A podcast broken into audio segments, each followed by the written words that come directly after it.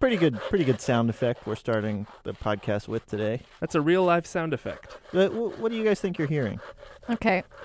It sounds like someone sharpening a pencil with a knife. Oh, Ice sculpture? Someone making an ice sculpture. okay. That's what you think it is. Yeah. So, if you were to guess what the ice sculpture, what it was, what the shape was, what what would it be?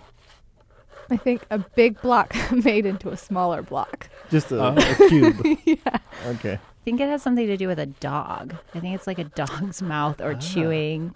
I hear a little. I hear a little dog's mouth in there. You think that that sound is an animal doing something? I think that that's. I think there's an animal instinct in there. Mhm. Yes.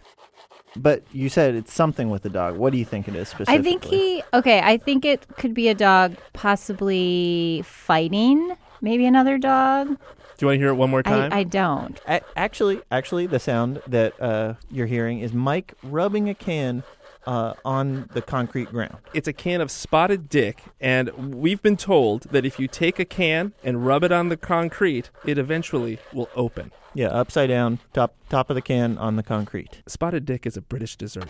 Keep, keep on rubbing, Mike. Hi. A, a cop How's it going? uh, has just uh, stopped next to us uh, and and uh, asked what we're doing. And at this moment, I'm crouched over, rubbing this can vigorously on the cement. We're from the radio station where. Uh, yeah, yeah. All right, he's uh, he's driving on. then uh, keep keep doing that thing with the can where you're scraping it on the ground, 'cause that's okay. Radio does that. Pro- Producer Steven is taking over ru- rubbing duties now. My arm is just about to. I got can elbow. Whoa! You did it, man. That was fantastic. It just popped right out of there. I I was not expecting that at all. I was, Uh, starting, I was starting to give up. I was starting to think this is a hoax, but it turns out you were already done. yeah. Yeah, all you had to do was hitting on the on your side there. That kills your hand though. Yeah. So there you have it. If you're ever uh, somewhere with a can of food and no can opener, just rub it upside down, and it's gonna open. It's a good tip if you're hiking and you don't have a can opener, but you you have a slab of concrete. It's great for spotted dick, probably terrible for soup. Spotted dick is a British dessert.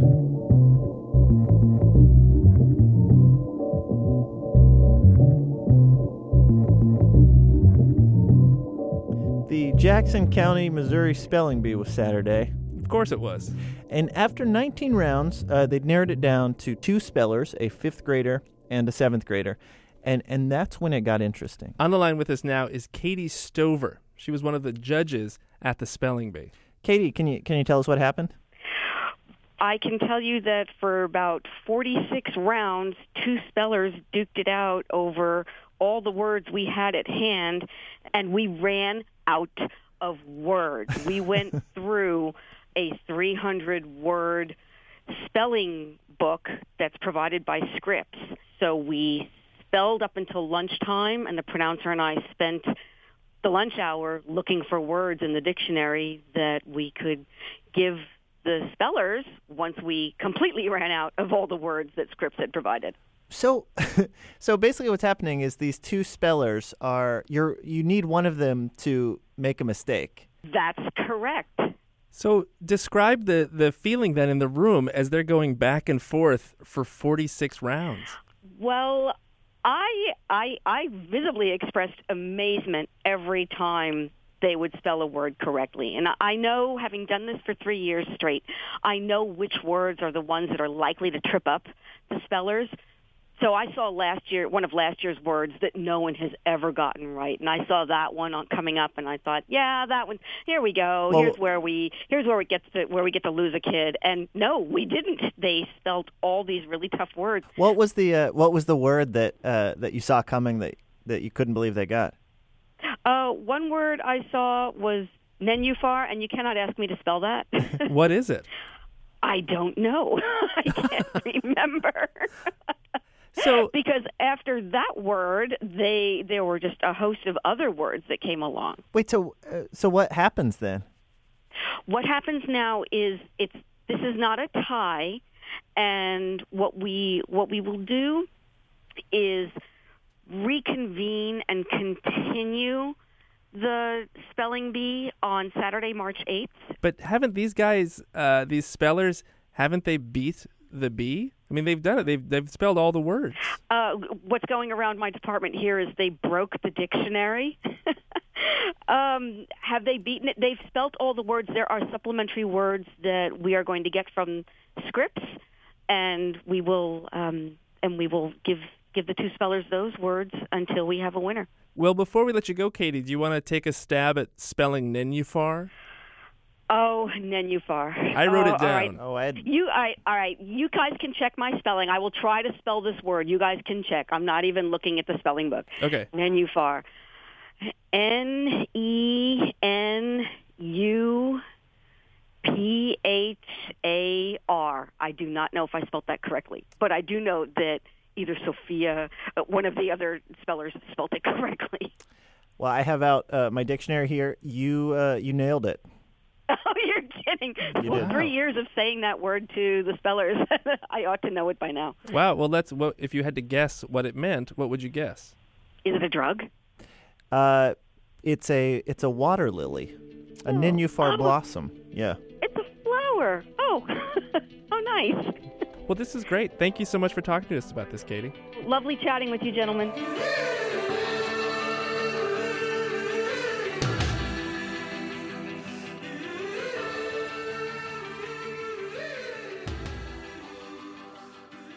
Okay, Avery will meet you at the B gate at 4:15. Don't be late. Jerry, do you know the human head weighs eight pounds?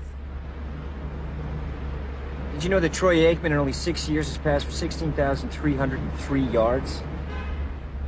Do you know bees and dogs can smell fear? Oh, I put Tidwell on the That same. right there is one of the most adorable scenes ever. It's from the movie Jerry Maguire, One of the one of the many adorable scenes in that movie. but probably the most. Jonathan Lipnicki. Now, from time to time on the show, we like to check in to see if the things people do in movies are, are actually possible. Joining us now is beekeeper Phil Holland of Queen Bees out in California. So, Phil, can bees, as uh, young Jonathan Lipnicki suggests, actually smell fear? Uh, All I can say is I know when the heck to get out of there. Yeah. so they actually, they actually, um, i- if you're a beekeeper over the long course of time, you will notice how they actually fly in and out of the hive. You can tell if they're happy or if they're sad, if the hive has a queen inside it, or if there's disease issues, if there's something wrong inside. This the way they fly in and out, and they also buzz differently. dep- Um, they the pitch is a little higher when they they tend to be upset. Wait, so they, they sound they sa- the the buzz sound uh, is different when they're happy and sad. Mhm. Well, if they're going to go after you, they pay, they buzz at a higher pitch. If we imitated the buzz, could you tell us if we were uh, happy or sad? Good, good luck. right, Well, so- uh, listen to this, Phil. Tell me what you think. Is this, and I don't know, but if I were to make a Uh. bee sound like a bzzz, Well, that would be probably a happier one. Okay, what about what about this? Well, that sounds like a pile of them. yeah, it did. Sorry. I've got all right, Phil. I'm going to try one more. This I think is the, this is the angry bee. I think this would this is what it would, would sound like based on what you've said. That would be that would be more. So you better get the heck out of there. Yeah. okay.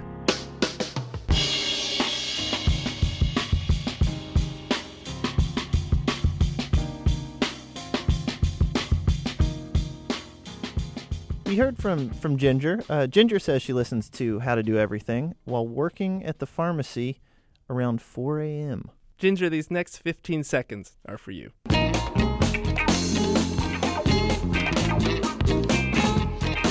This is some, this is some pill popping music. Yeah. I'm going to I'm going to take a glass of water with this and not an empty stomach. Don't operate heavy machinery while listening to this baby. Or do I?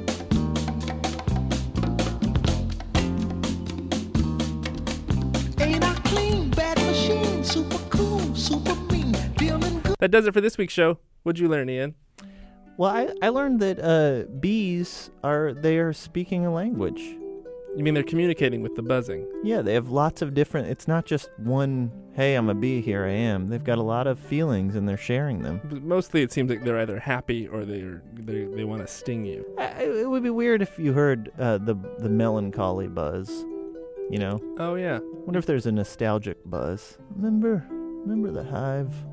Remember all those hexagons. Those were the days. I learned that it really, you really can open a can by scraping it on the ground. Yeah, I was very surprised when Mhm. it popped right off of there. It tasted terrible. How to Do Everything is produced by Steven Tobias with technical direction from Lorna White. Our intern this week is Seth Kelly. Actually, have you seen Seth? I don't. I haven't seen him all week.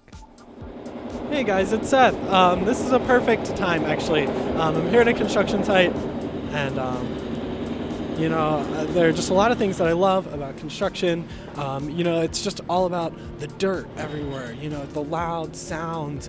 Um, I can actually see the jackhammer right now that is drilling into the ground. It's, it's just so amazing. This is a great thing to be a part of. Get us your questions at howto at npr.org. And visit our website, howtodoeverything.org. I'm Ian. And I'm Mike. Thanks. Thanks.